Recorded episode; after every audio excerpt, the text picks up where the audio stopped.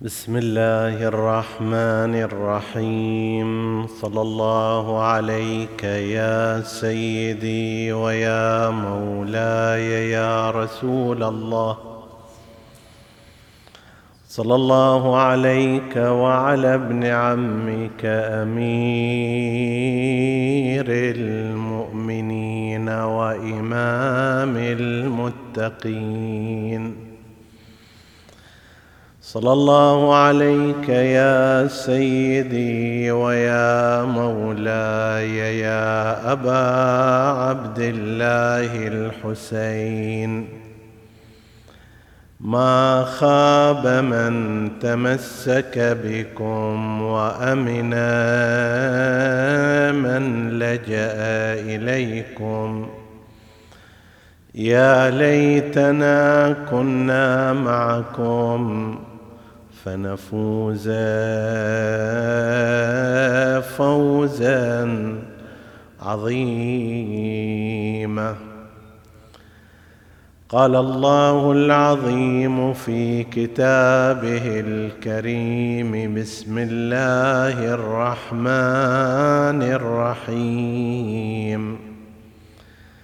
ولا يأتونك بمثل إلا جئناك بالحق وأحسن تفسيرا. آمنا بالله. صدق الله العلي العظيم. عطروا مجالسكم بذكر محمد وآل محمد.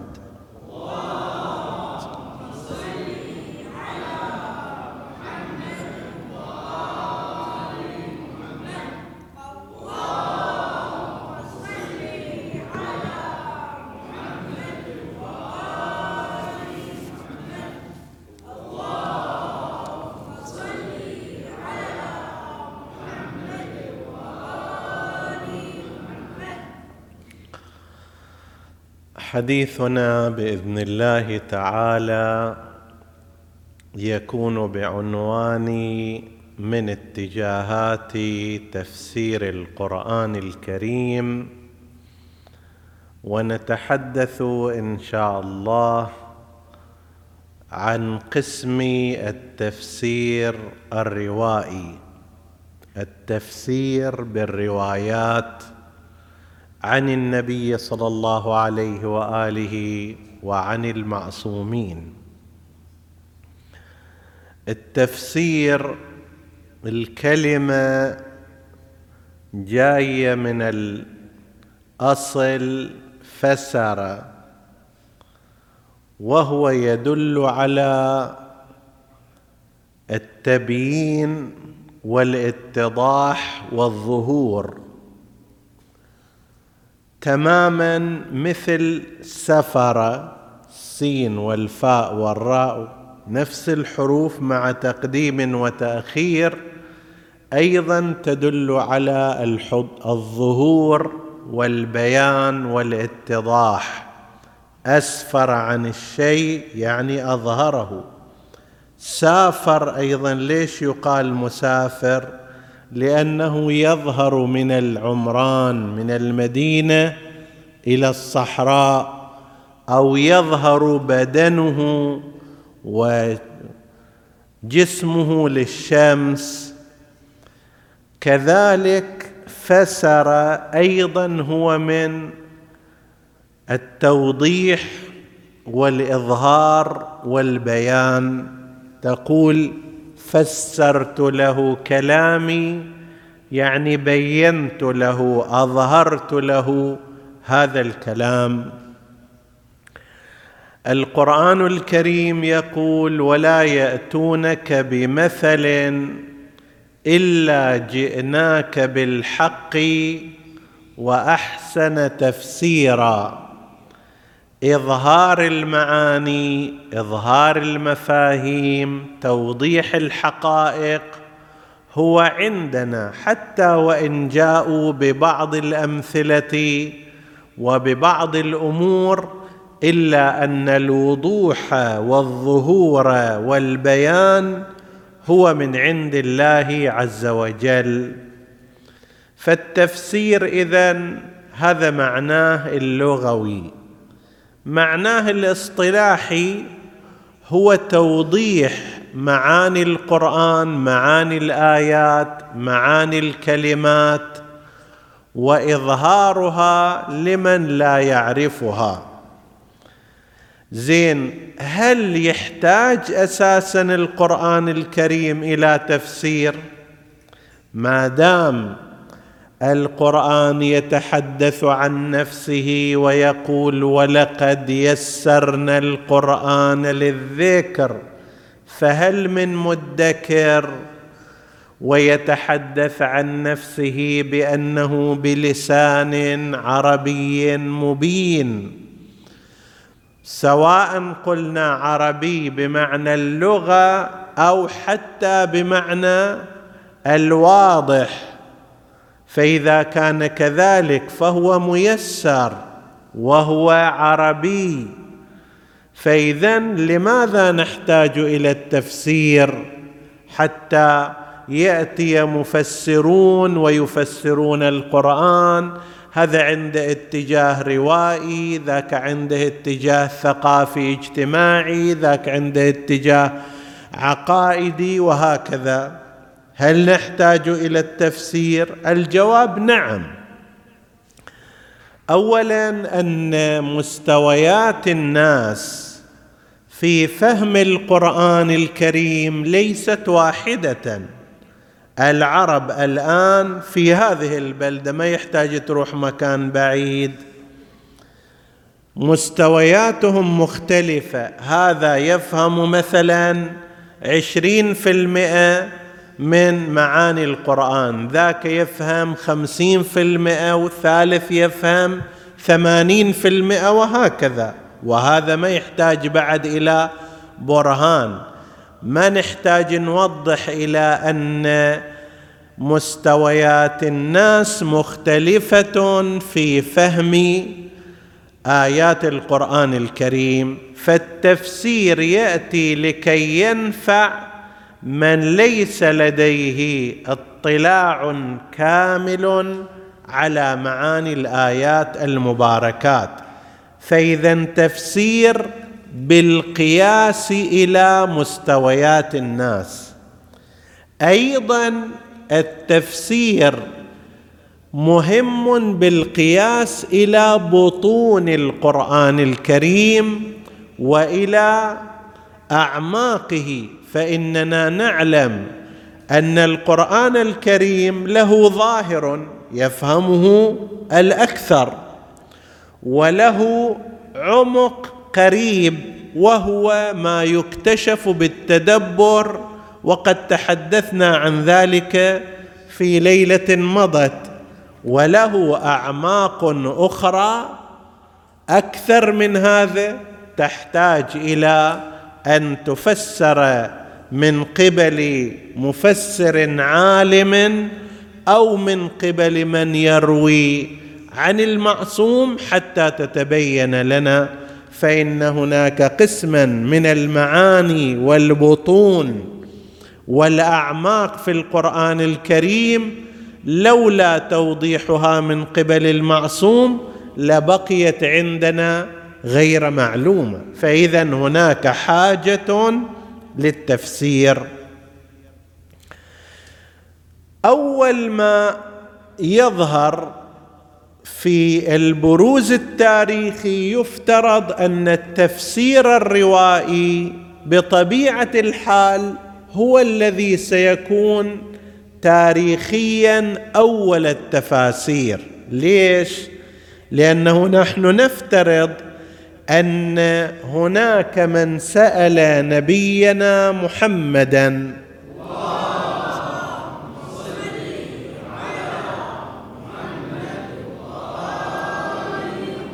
عن بعض الآيات ومعانيها وقد روي عن رسول الله صلى الله عليه وآله بعض تفسير القرآن لمن سأله وهذا أمر طبيعي. ما دام النبي صلى الله عليه وآله يعلمهم الكتاب والحكمة فإذا استصعب على بعضهم شيء وإن كان قليلا لأن زمان نزول القرآن الكريم كانت العرب قريبة من هذه الألفاظ والمعاني. لذلك لم يكثر السؤال عنها بس هناك أسئلة وهناك روايات عن النبي صلى الله عليه وآله وإن قلت. أيضا كان هناك أسئلة من من الأئمة عليهم السلام يعني من أصحابهم للأئمة من كانوا يعتقدون بإمامة أهل البيت عليهم السلام سألوا المعصومين بدءا من أمير المؤمنين عليه السلام في تفسير القرآن ونقل عن ابن عباس ان أنه أخذ من علي بن أبي طالب في تفسير البسملة أو الفاتحة مقدار حمل بعير من العلم وهذا من الطبيعي بناء على ما يرى الإمامية من أن أمير المؤمنين عليه السلام كلامه ككلام رسول الله من حيث حجيته ومن حيث كونه سنة يؤخذ بها. فهذا تفسير بالرواية ينقله ابن عباس عن أمير المؤمنين عليه السلام. بل حتى بناء على ما يراه أتباع مدرسة الخلفاء فإن أمير المؤمنين عليه السلام من الصحابة عندهم وإن لم يكن إماما وعندهم قول الصحابي ينتهي بالتالي إلى قول رسول الله وإن لم يسنده إليه. يقول لك هذا صحابي من أصحاب رسول الله هو إيش مدري عن هالمعاني وعن هالقضايا؟ وإنما أخذها من النبي صلى الله عليه وآله. حتى إذا ما قللنا عن رسول الله أو حدثني رسول الله هو ما جايبها من جيبه وإنما من النبي. ولذلك هم في التفسير الروائي عند مدرسة الخلفاء كما هو الحال بالنسبة إلى مثلا كتاب الدر المنثور في التفسير بالمأثور لجلال الدين السيوطي أو جامع البيان لأبي جعفر الطبري وهما من علماء مدرسة الخلفاء فسروا القرآن بالمأثور. طبعا أكثر من هؤلاء مثلا تفسير ابن كثير غالبا محسوب على التفسير بالروايات يضيفون إلى روايات النبي ما روي عن الصحابة حيث أن الصحابة عندهم لا لا يمكن أن يقولوا شيئا في تفسير القرآن أو في الأحكام الفقهية من تلقاء أنفسهم وإنما لأنهم سمعوا من رسول الله. نحن لا نعتقد بهذا الاعتقاد في مدرسة الإمامية. ونعتقد أن الصحابة كان لديهم آراء خاصة بعضها من بعضها متفقه مع ما سمعوه من رسول الله وبعضها تختلف عنه. وفي هذا البحث طويل الآن لا نتحدث عنه. الشاهد أن أول ما يمكن أن يكون نشوءا من التفاسير من الناحية التاريخية المفروض هو أنه التفسير الروائي. قسم نقلوا عن رسول الله صلى الله عليه وآله. قسم آخر نقلوا عن الصحابة من أتباع مدرسة الخلفاء. الإمامية نقلوا عن أمير المؤمنين عليه السلام وعن أئمة أهل البيت صلوات الله عليهم. فصار عندنا روايات شارحة ومفسرة للقرآن الكريم. إلى هنا لا توجد هناك مشكلة في التفسير الروائي بل لو وصلت إلينا بطرق معتبرة وتامة وعلمنا بأن النبي أو الإمام قد قالها فقد أراحتنا من عناء البحث. لكن المشكلة هي في إثبات هذه الروايات. أو إذا نريد نستخدم ونستعمل مصطلح العلماء أن المشكلة عندنا مو في سنة النبي أو سنة الإمام ثبوتا وإنما اثباتا. يعني السنة بحد ذاتها النبوية والروايات المعصومية بحد ذاتها لا كلام في لزوم الأخذ بها.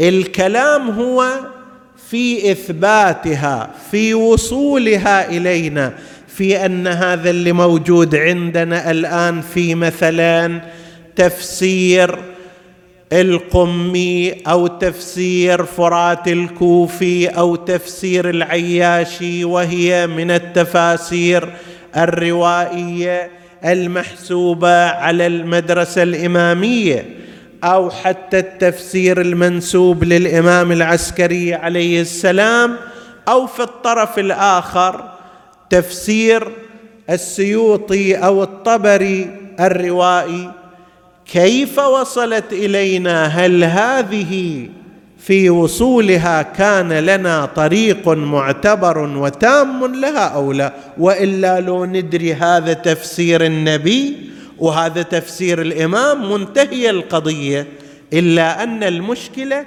هل وصلت إلينا بطريق معتبر أو لا؟ ولهذا السبب فإن قيمة التفاسير الروائية ليست قيمة عالية مو بقدر قيمة السنة نفسها. طيب إلا طبعا على مسالك محددة مثل المدرسة الأخبارية وهي من مدارس الشيعة الفقهية. لا تقول أساسا نحن لا نستطيع أن نفهم القرآن الكريم على حقيقته إلا من خلال الروايات والروايات هذه مذكورة في كتب معتبرة تعب عليها العلماء حققوها نقبوها فاذا هذه هي الحجة علينا والمدار عندهم على الخبر الواصل إلينا. هذا القرآن الكريم صحيح عندك. ولكن إنما يعرف القرآن من خوطب به في رأيهم والمخاطب به هو المعصوم والأئمة عليهم السلام. وإما وإلا فإنك أنت وسائر العلماء لا يستطيعون أن يفهموا القرآن. هذا طبعا مسلك خاص بإحدى المدارس في الطائفة الشيعية وهي المدرسة الأخبارية. عندنا بالنسبة إلى الإمامية توجد هناك تفاسير مشهورة. نلقي عليها ضوءا اولا ثم نشير إلى بعض الملاحظات ونأتي بأمثلة وشواهد على ذلك. يوجد تفسير منتشر بين الناس. عنوانه الرسمي تفسير التفسير المنسوب إلى الإمام الحسن العسكري. أكو بعض المطابع ودور النشر حتى تسوق هذا شو تقول تفسير الإمام العسكري. طبعا أنا وأنت عندما نشوف في المكتبة تفسير الإمام العسكري ناخذه لو ناخذ تفسير ذاك العالم اللي مالها الأيام. طبيعي ناخذ تفسير الإمام العسكري هذا حجة ومعصوم. لكن الأمر ليس بصحيح. هذا التفسير على الرأي المختار عند المتأخرين من العلماء لا تصح نسبته إلى الإمام العسكري حتى يقال هذا تفسير الإمام العسكري فإن من رواه أشخاص لم يوثقوا عند الرجاليين. ومحتواه ومتنه فيه من الخلل فيه من الإشكال ما جعل مثل السيد الخوئي رحمه الله يقول إنه موضوع هذا أصلا. هذا من الأحاديث الموضوعة مو بس ضعيف لأن عندنا حديث ضعيف يحتمل أن يكون وارد. يحتمل أن الإمام قال بس الطريق ما له طريق. ضعيف. أكو حديث لا عليه أمارات الوضع. علامات أنه هذا ما يصير من الإمام أصلا. والغريب أن هذا الموضوع يعني النظر في الدلالة مالت هذا الكتاب. حتى بعض علماء مدرسة الخلفاء كالذهبي محمد حسين الذهبي عنده كتاب اسمه التفسير والمفسرون وللأسف هو لم ينصف الإمامية لكن لم لما اجى إلى هذا الكتاب قال هذا الكتاب فيه من الخلل وفيه من التهافت وفيه من الضعف ما يجزم بعدم صحة نسبته إلى الإمام الحسن بن علي العسكري مع إنه ما يعتقد بإمامته المفروض بس يقول هذا فيه خلل ما يمكن أن ننسبه إلى واحد من أئمة أهل البيت عليهم السلام. أكثر من هذا مثل السيد الخوي يقول لا حتى ما يمكن أن ننسبه إلى واحد من العلماء ما يقبل أن ننسبه إليه لكثرة ما فيه من الأخطاء. والغلو والمخالفات. طيب. فهذا مثلا كتاب من الكتب كتاب آخر أيضا من التفسير الروائي تفسير القمي أكو كلام وأخذ ورد فيه علي بن إبراهيم القمي كتاب ثالث تفسير فرات الكوفي. هاي كلها تقريبا كانت في القرن الرابع الهجري أوائل القرن الرابع الهجري من 300 وفوق. طيب توفي أصحابها الذين ألفوها. تفسير العياشي محمد بن مسعود العياشي أيضا كذلك. واحد من الإشكالات على هذه التفاسير أن فيها روايات ضعيفة للغاية من حيث الأسانيد. فإذا كان فيها روايات ضعيفة ما يمكن أن نعتمد عليها. بعضها أصلا بلا سند. مثل تفسير العياشي ليس فيه أسانيد وإنما هكذا المؤلف أو الناسخ حذف الأسانيد. طيب فما تقدر أنت بناء على هذا تعرف أن هذا يمكن أن يكون صادرا من المعصوم أو ليس بصادر من المعصوم. أضف إلى ذلك هناك ملاحظة مركزية أيها الأحباب تشير إلى أن الانفتاح على المصادر الحديثية وأخذ الثقافة منها مباشرة سواء كانت تفسير أو عقائد أو فقه هذا أمر لا يحبذه العلماء للمستوى العام من الناس. يعني مثلا أنا أجي أقول ليش أروح آخذ كتاب منهاج الصالحين للمرجع مالي؟ أروح موجود ذاك الكافي فيه أبواب الصلاة وأبواب الصوم وأبواب الحج والزكاة وأطالعها. هذا بدل ما آخذ رأي فلان مرجع أروح إلى الإمام مباشرة. بدل ما أقرأ كتاب مثلا عقائد الإمامية وأشباهه في موضوع العقيدة بدل هذا أروح أقرأ مقدمات كتاب الكافي حول التوحيد وحول النبوة وحول الإمامة وعنده كتاب اسمه الأصول من الكافي يبحث فيه أصول العقائد. أنا أروح مباشرة على الإمام الصادق والإمام الباقر والرضا. ليش أجي؟ آخذ مال واحد من حوزة النجف أو قم أو كربلاء أو كذا أو واحد عاش في هذا القرن ما يحتاج. وهكذا بالنسبة إلى التفسير. ليش آخذ لي تفسير من التفاسير المعاصرة؟ أروح إلى هاي التفاسير الروائيه هذا منهج غير سليم. الصحيح بالنسبة إلى المستوى العام من الناس.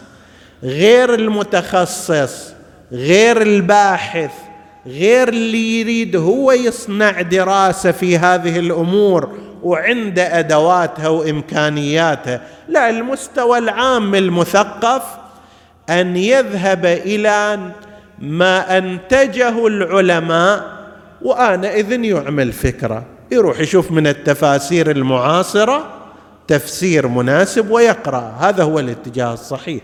وسنتعرض في ليلة أخرى إن شاء الله إلى بعضها. يروح إلى رسالة عملية ممهدة كاملة مبين فيها كل شيء. طيب ويقرأها لكي يطبق أعماله عليها إذا كانت رأي مرجعه مرجع تقليده. هكذا الحال بالنسبة إلى كتاب العقائد. ليش؟ لماذا هذا الأمر نؤكد عليه؟ السبب في وهذا خطأ مركزي ها؟ يعني نحن شاهدنا أن قسما من الناس يوقع فيها. يروح يدور لك على رواية هذه الرواية ظاهرها غير واضح أكو إليها معارضات سندها سند غير معتبر يقول كيف الأمر هالشكل والحال أن الإمام يقول كذا وكذا؟ إيش مدريك الإمام يقول كذا وكذا؟ هذه الكتب الحديثية هي أشبه بمخزن قطع غيار. مخزن قطع الغيار يجي المصنع ويجمع هذه القطعة مع تلك القطعة وياخذ هذا السلك مع ذاك السلك وهو عنده قدرة على الربط بينها يصير ذاك الوقت كمبيوتر تصنيعه هو. أما أنا وأمثالي أنا أحتاج إلى كمبيوتر بس أضغط عليه. زر وأبدأ أشتغل فيه. عندي مقالة أريد أطبعها. أحتاج إلى برنامج الوورد جاهز ومحضر بس أدوس على الأيقونة مالته يجي قدامي وأبدأ بالطباعة. أحتاج إلى أن أدخل على بريدي ذاك مبين. أيقونة البريد وعلى هالمعدل يجي شخص آخر لا هذا متخصص في الكمبيوتر يقول أنا أنا راح أجمع إلي كمبيوتر.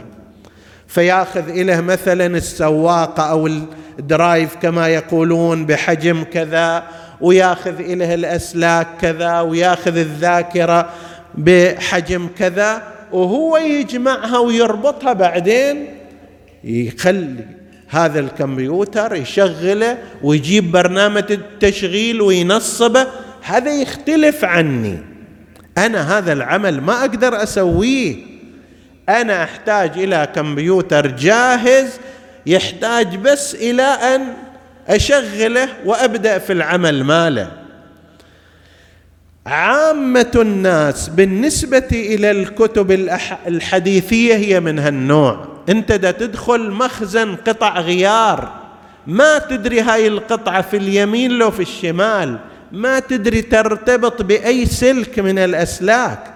هذه خليها إلى واحد هو شغلته تصنيع الكمبيوتر. أما أنت تحتاج أن تروح إلى مكان يبيع الكمبيوتر جاهز ويشغله قدامك وتشتغل فيه وتعطيه قيمته. طيب كذلك هنا أنا ما أحتاج إلى أن أروح إلى الكافي وإلى التهذيب وإلى الاستبصار وإلى من لا يحضره الفقيه وإلى كتب أكثر تفصيلا من المجاميع الحديثية المتأخرة. وأظل في هذا المخزن أدور إلى أن يدور راسي وإنما أحتاج إلى شيء جاهز تفسير جاهز. لذلك لا ينصح العلماء المستوى العام من الناس بأن يرجعوا إلى التفاسير الروائية وإنما ينصحون بالرجوع إلى التفاسير الجاهزة وقسم منها أيضا فيها بحث روائي ولكن بحث روائي ناضج. يقول لك هذه الرواية رواية غير تامة سندا. هذه الرواية لا تتوافق مع الأصول. بعض الروايات الواردة في مثل هذه التفاسير الروائية تشير إلى قضية التحريف. طيب يجي يقول لك كيف تقول الشيعة ما يعتقدوا به تحريف هاي رواية في فلان مكان هذا الإمام الباقر قال كذا هذا الإمام عمي ما ليس هكذا تورد يا سعد الإبل. ما هكذا تورد يا سعد الإبل؟ أنت روح إلى تفسير جاهز. بعض التفاسير الجاهزة فيها أيضا تحقيق في الروايات. ليش هذه الرواية غير مقبولة؟ للأسباب التالية. أنت تأخذ النتيجة جاهزة. شقد هذا اشتغل على رجال السند ودور أحوالهم إلى أن تبين له أن السند غير معتبر.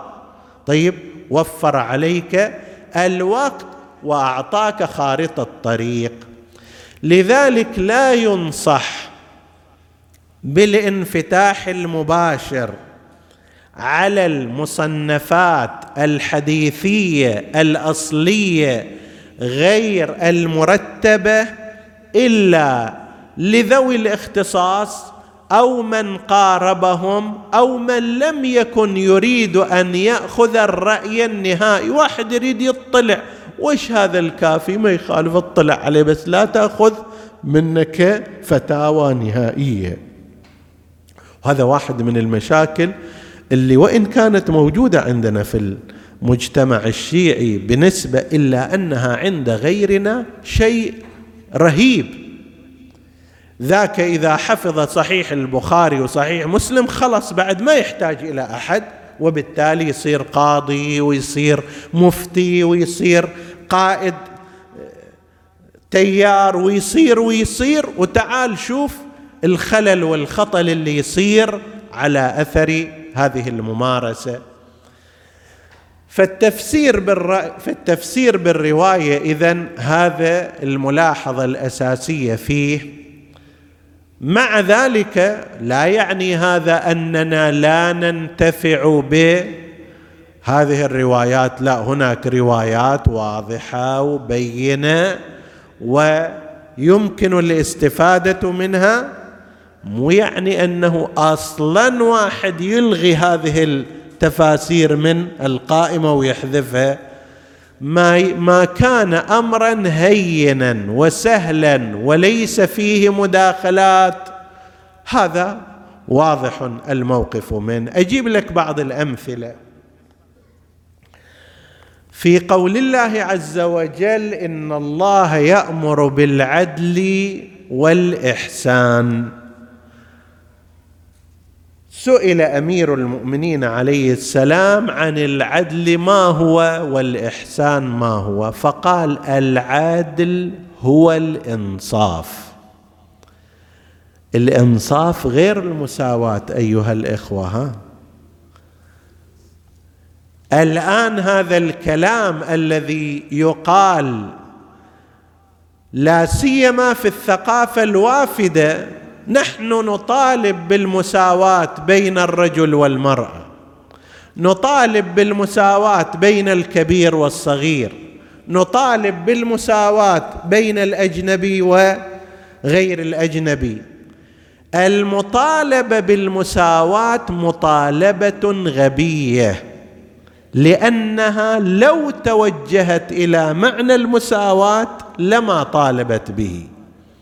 مساواة يعني شنو؟ يعني هذا يساوي هذا في أموره. هذا كثيرا ما يكون خلاف العدل خلاف الإنصاف. الآن جيء لنا في هذا المكان بقماش يوزع على سبيل المثال. كل واحد قالوا إله يعطى متر واحد طوله متر وستين سنتيمتر وواحد طوله ثمانين سنتيمتر. مقتضى المساواة أن يعطى هذا بقد هذا لكن هذا ليس مقتضى الإنصاف لأن هذا لن ينتفع به كثوب بينما ذاك ينتفع به كثوب. العدالة شوفوا تعبير القرآن الكريم في قضية الزواج مثلا وسنأتي عليه إن شاء الله. يقول تعدل ما يقول تساوي. عندك زوجتان. زوجة الأولى لنفترض في منزل عندها أربعة خمسة من العيال والزوجة الأخرى ليس عندها أحد. فتقول لك لازم تساوي بيننا تعطيها ألف تعطيني أنا ألف. هذا غير صحيح. هذا خلاف العدل. هذا البيت يعطى ألف ريال والحال أن فيه ستة أشخاص بينما هذا البيت يعطى ألف ريال وفيه شخص واحد. أي إنصاف هذا وأي عدل هذا؟ هل مساواة هذه هي ضد العدالة وضد الإنصاف؟ لذلك أمير المؤمنين عليه السلام يقول إن الله يأمر بالعدل يعني يأمر بالإنصاف لا بالمساواة. ومنه ذكروا قضية الميراث. في الميراث مطالبات بالمساواة بين الذكر والأنثى. الله يقول يوصيكم الله في أولادكم للذكر مثل حظ الأنثيين. هو أكو عندنا جماعة يقولون خب هذا كان في أيام زمان. الآن تغيرت الظروف لازم الكل يتساوون. ذكر قد الأنثى. ليش؟ قال ليه المساواه زين إحنا في نتحدث في ظل نظام إسلامي. نظام غير إسلامي ما نتحدث فيه. كل كل نظام يتبع منظومة كاملة. في الغرب عندهم مساواة في الميراث مساواة في كذا يعتمد على أسس معينة. هذه نحن لا نعتمدها في الإسلام. الإسلام يعتمد أسس أخرى. في مثل الإسلام خلينا نضرب هالمثال. أنت عندك بنت وابن. بعد عمر طويل قضيته بالطاعة والعافية ذهبت إلى رحمة الله وخلفت مالا. صار نصيب البنت بناء على تقسيم الشرعي خمسة وعشرين ألف وصار نصيب الإبن ضعف ذلك يعني شقد خمسين ألف. بعد سنة كلاهما تزوجا. البنت اجى إليها خمسة وعشرين ألف ريال مهر. صار شقد عندها؟ خمسين ألف. الإبن أعطى مهر إلى زوجته خمسة وعشرين ألف. شقد صار عنده؟ خمسة وعشرين ألف. بعد؟ لا ما انتهينا للحين بعدنا. خلال سنة أعطى الزوج هذه البنت ألف ريال في كل شهر. صار عندها إضافة إلى الخمسة وسبعين ألف إلى الخمسين ألف صار عندها 12 ألف إضافية. شقد صار؟ 62 ألف. ذاك المسكين الابن أيضا أعطى إلى زوجته 12 ألف ريال نفقة. من الخمسة وعشرين ألف شقد بقى؟ ثلاثة عشر ألف. هاي ثلاثة وستين ألف عندها وذاك ثلاثة عشر ألف. هذا مع أن هذه بدأت بنصف ذاك. فكيف إذا بدأت وياه بالتساوي؟ طيب الإنصاف يقتضي أن هذه التي تعطى المهر ويصرف عليها ولا تتحمل مسؤولية. تقول لا قسم من النساء هم يصرفون. لا هذا مو واجب عليها شرعا. إحنا نتكلم عن المنظومة القانونية. طيب تقول بعض الأزواج هو بخيل ما يصرف خب هذا مخالف للقانون. ما نتحدث عنه. نتحدث ضمن إطار القانون. إن الله يأمر بالعدل والإنصاف. يأمر بالعدل والإحسان. العدل يعني إنصاف. ليس من الإنصاف أن تعطي هذه البنت اللي راح يصير عندها 62 ألف بعد سنة نفس ما تعطيه الابن الذي سيكون بعد سنة واحدة أيضا رأس ماله 13 ألف ريال. فهنا الإنصاف ليس هكذا ليست المساواة وعلى هذه فقس ما سواها. الإنصاف والعدل يعني إعطاء كل واحد بمقداره. شخص عنده في بيته عيال كثيرون ليس من الإنصاف أن تقرر الدولة له نفس المقدار لتقرره إلى شخص منفرد. هذا لازم يكون أكثر ذاك لازم يكون كيف أنا مواطن وهذا مواطن؟ لا هذا مصرف أكثر المعونة على قدر المؤونة. فإن الله يأمر بالعدل يعني بالإنصاف والاحسان الإحسان فوق الإنصاف فوق العدالة. قسمت بين أناس مقدار بإنصاف وعدالة يستحب لك أن تزيد إحسانا. هذا بعد استحباب فيه. هذا من تفسير الوارد في رواية أمير المؤمنين عليه السلام. أحيانا يكون التفسير الروائي ناظر إلى أسباب النزول. بعض الآيات تتعجب. ليش هذه الآية جاءت هكذا؟ شنو الداعي؟ كما في سورة النساء. قول الله عز وجل يسألونك عن اليتامى قل إصلاح لهم خير وإن تخالطوهم فإخوانكم. شنو يعني؟ هل كان حرام المخالطة ويا اليتامى؟ أنا واحد ولي مال اليتامى حرام علي اخالطهم اختلط وياهم. ذكور وأنا رجل. اذا وين وين المشكلة؟ سبب النزول يجي يوضحها أو يلقي بضوء عليها وسبب النزول يوضحه عادة التفسير الروائي. عن الإمام الباقر عليه السلام أنه قال لما نزلت آيات التهديد في قضية أكل أموال اليتامى إن الذين يأكلون أموال اليتامى ظلما إنما يأكلون في بطونهم نارا وسيصلون سعيرا. خافوا هذول أولياء اليتامى قالوا إحنا نروح إلى اليتامى. هذول أنا ولي على اليتامى أروح إلى أدخل بيته أقعد شوية أشرب كاس ماء ربما يقدم لي فاكهة ضيافة. طيب شنو هذا؟ إذا كل هذا نارا وسيصلون سعيرا ما نريد هذا أصلا؟ ترك الذنب ولا الاستغفار؟ لا نريد ولاية يتامى ولا هم يحزنون. طيب فامتنع أولياء اليتامى عن مخالطتهم وعن الذهاب. تبغاني تعال لي البيت أنا ما أجي إليكم في بيتكم. فلما صار هالشكل سئل النبي صلى الله عليه وآله أنه عندنا عندنا هالمشكلة هذه اليتامى اصبحوا الان بلا والي وإحنا أيضا أولياء اليتامى نتحرج في أن نروح ونشرب كأس ماي من بيتهم أو ندخل نقعد على فراشهم أو ما شابه.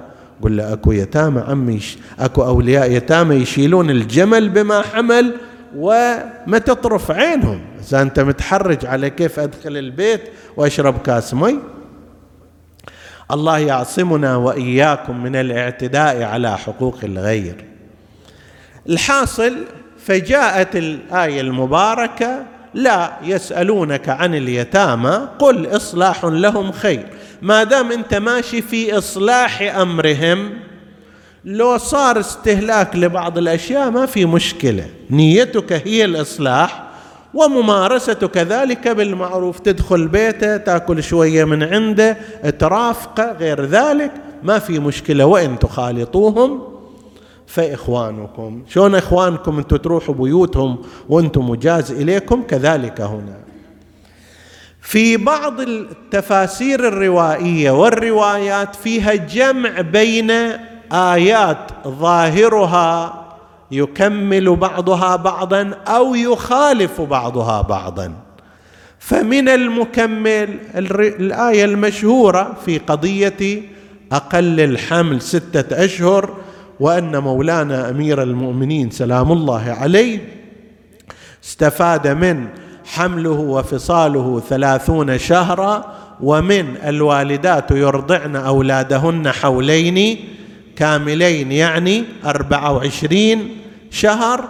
استفاد إذا كان الرضاع إلى حين الفصال والفطام أربعة وعشرين شهر فالباقي هو شنو؟ مدة الحمل.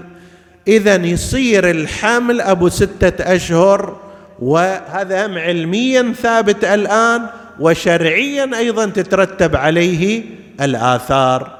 طيب وهذه مشهورة ومعروفة عن الإمام أمير المؤمنين عليه السلام وإن كان بعض المؤلفين عندما يأتي فيما بعد يقولها هكذا وينسبها لغير علي عليه السلام. ومثل ذلك ما ورد في حل التخالف الظاهري بين آيات. هشام بن الحكم واحد من كبار المتكلمين يقول إجا إلي عبد الكريم ابن أبي العوجاء. عبد الكريم ابن أبي العوجاء كان يشكك في القرآن. يقول هذا مثلا مو نازل من السماء هذا كلام أي كلام هالشكل بين تخالف آياته في أخطاء مو أكو الأيام يقولون في أخطاء لغوية وأخطاء ما أدري تشريعية وأخطاء كذا. فهذا الحكي مو جديد قديما موجود عند بعض هؤلاء الخاطئين. فجاء إلى هشام بن الحكم قال له أليس الله حكيما؟ مو تقولوا الله حكيم؟ قال بلى هو خير الح... هو أحكم الحاكمين. قال فأخبرني عن قول الله فانكحوا ما طاب لكم من النساء مثنى وثلاث ورباع فإن خفتم الا تعدلوا فواحدة. أليس هذا فرضا؟ هذا مو فريضة. إذا تدروا ما تعدلوا لا يجوز إلا واحدة. ماكو. طيب. أليس هذا فرضا؟ قال بلى. قال فأخبرني عن قوله ولن تستطيعوا أن تعدلوا بين النساء ولو حرصتم.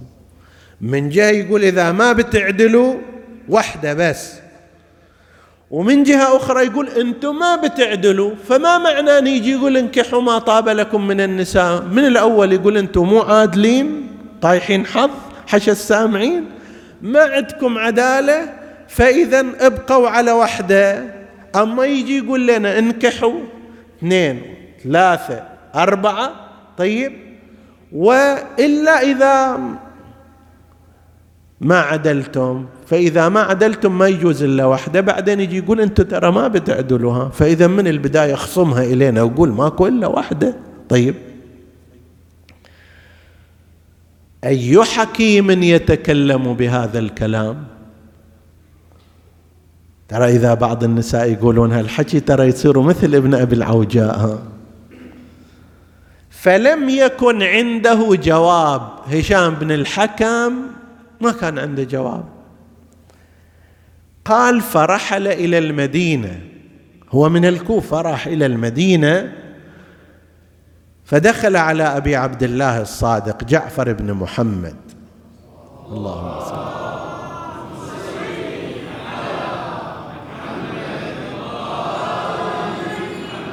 فقال له يا هشام في غير وقت حج ولا عمرة شنو هالجية هذه؟ لا عمرة وقتها الآن المعتاد ولا حج ولا هي عمرة أبو يومين جاي بالطائرة وبترجع باكر هذا مسار طويل.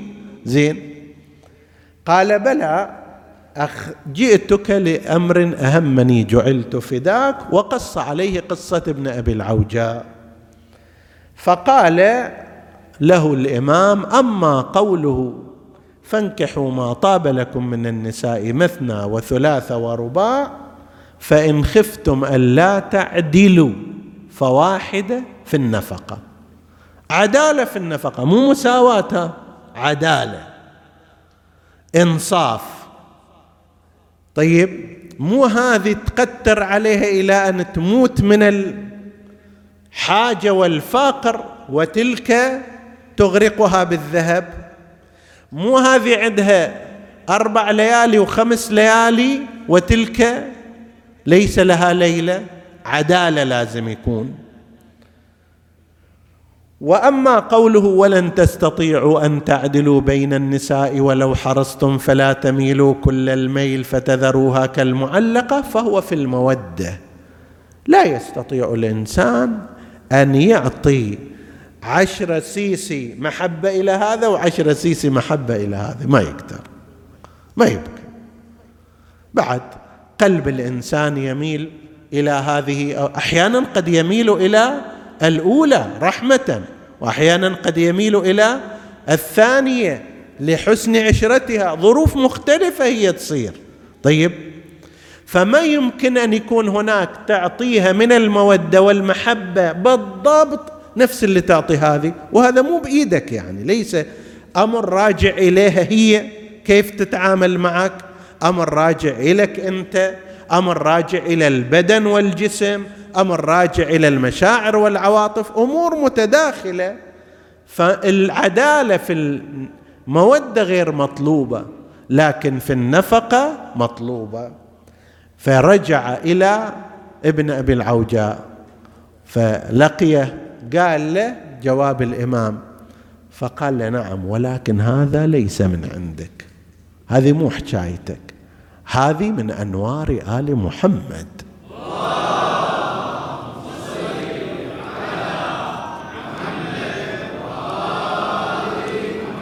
أحيانا يطبق أو تطبق الرواية مفهوم من المفاهيم الواردة في آية من الآيات على موضوع اجتماعي وأخلاقي. مثل قضية الغضب أعاذكم الله وإيانا منها. قسم من الناس يقول أنا واجد أغضب. أغضب على ابني أعصب عليه. أغضب على بنتي ما أقدر أتفاهم إياها. سب شتايم وربما أضرب. أغضب على زوجتي. أغضب على من حولي. شنو أسوي؟ هذا الجواب قسم منه هنا موجود. عن الأصبغ ابن ابن نباته من أصحاب أمير المؤمنين قال سمعت أمير المؤمنين عليه السلام يقول إن أحدكم ليغضب فما يرضى حتى يدخل به النار. الغضب أحيانا يودي الواحد إلى نار جهنم. ليش؟ لأنه قد يجر إلى الظلم. تغضب على واحد تظلمه هذا أيضا ما يعفو عنك. شو تسوي له؟ ضربته ضربة ما حملها عليك ما أسمح لك فيها. حسابنا يوم القيامة. ظلمت ضربت أخذت حقه كله على أساس غضب. فما يرضى حتى يدخل النار. فأيما رجل رجل منكم غضب على ذي رحمه شي يسوي الآن؟ أنا غضبت انفعلت. فليدنو يقول فليدنو من رحمه. زوجتك من أرحامك بنت عمك بنت خالك من أقاربك. ادنو منها خلي إيدك على إيدها أو بالعكس راح تبرد. ابنك نفس الشيء. لا عدوك إحنا عندنا في التاريخ أن الإمام الصادق عليه السلام وقد غضب من منه المنصور وتهدده بالقتل واستحضره إلى مجلسه في الليل وهو يقول والله لأقتلنه والله لأقتلنه. وسل السيف قبل ما يوصل الإمام عليه السلام. وصل الإمام الصادق جلس إلى جانبه ووضع يده على يده برد. حتى تعجب المنصور قال له شلون صار هالشكل؟ أنا كنت حانق عليك فاستشهد له بكلام شبيه بكلام أمير المؤمنين. فإن الرحم إذا مسها الرحم استقرت وإنها متعلقة بالعرش. فتنادي اللهم صل من وصلني واقطع من قطعني وذلك قول الله تعالى في كتابه واتقوا الله الذي تساءلون به والأرحام. اتقوا الله واتقوا الأرحام. شوف قرنها بالله. تقوى الله من جهة والخوف منه ومراعاة وملاحظة الرحم بينك وبين ذوي رحمك. إن الله كان عليكم رقيبا الرحم ينبغي أن تلاحظ إلها حق لا تنتهك. هذا الرحم لا تقطع رحمك. كان بين الحسين عليه السلام وبين القرشيين أرحام قطعوها. كما قال يا عمر قطع الله رحمك كما قطعت رحمي ولم تحفظ قرابتي من رسول الله. في بعض المصادر أن أحمد بن حنبل إمام المذهب الحنبلي سئل عن لعن يزيد فأجاب كيف لا يلعن من لعنه الله؟ قيل وأين لعنه الله؟ قال في قوله تعالى فهل عسيتم إن توليتم أن تفسدوا في الأرض وتقطعوا أرحامكم؟ أولئك الذين لعنهم الله وأصمهم وأعمى أبصارهم. هذا قاطع الرحم ملعون من قبل الله. وأي قطيعة أكثر من تقطيع أرحام ابن بنت رسول الله؟ لقد جيش الجيوش وعبأ الكتائب وأمر أصحابه وأمر ولاته بأن يشنوا الغارة على سبط رسول الله صلى الله عليه وآله ثم ما اكتفوا بالقتل حتى جعلوا صدره وظهره ميدانا لحوافر الخيل. بل أكثر من ذلك ما اكتفوا بهذا اخذوا النساء واخذوا الأطفال حملت على الأكوار. بعد خدورها الله ماذا تحمل الأكوار؟ شنو تشيل هذه الأكوار؟ تدري شنو تشيل؟ ما ذكره السيد حيدر فما هي إلا ناظر دامع وقلب مروع طفلات صغيرات ونساء ثاكلات وأعين دامعات وقلوب وضمائر هلعة سارت وراء هذا الركب دربا بعد درب وصحراء بعد صحراء إلى أن وصلت إلى بلاد الشام فرأت هناك من الشماتة والأذى والاضطهاد. ما رأت طفلات صغيرات مثل طفلة الحسين عليه السلام رقية. هذه اللي عمرها أربع سنوات كما ذكر بعض أرباب الأثر. شي يقدرها على الضرب شي يقدرها على السفر شي يقدرها على النياق وعلى حرارة الشمس اللافحة وعلى هالمسير هذا وآخر الأمر تحرم من والدها وتسكن في ذلك البيت الخراب التي لا تكنهم من حر ولا برد. إلى أن بلغ بها الأسى والتأثر مبلغه وهي تنادي أين والدي الحسين؟ صدى يا وصات هيبيد صم الصخر ويذوب الحديد. أريد أن أبويا الحيد اشجم دوب يا عم المواعيد؟ لمن بجاها صار لهويد وصلت الضجة المجلس يزيد. قالوا لخدامه والعبيد طفلة حسين العودة تريد. جابوا وشافتهم من بعيد قال لهم خذوا لها رأس بيها لعلها تتسلى. جابوا وشافتهم من بعيد صاحت هلا براسك يا العميد. يا هلال عزنا بليلة العيد ليش قطعت بينا يا صنديد؟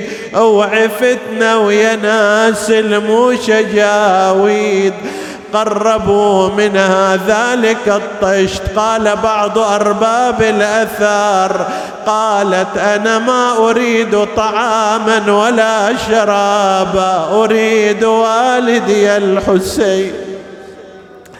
كشفوا لها المنديل وإذا بها ترى رأس أبيها مخضبا بدمه. صاحت وابتايا وحسينا يا من الذي قطع الرأس الشريف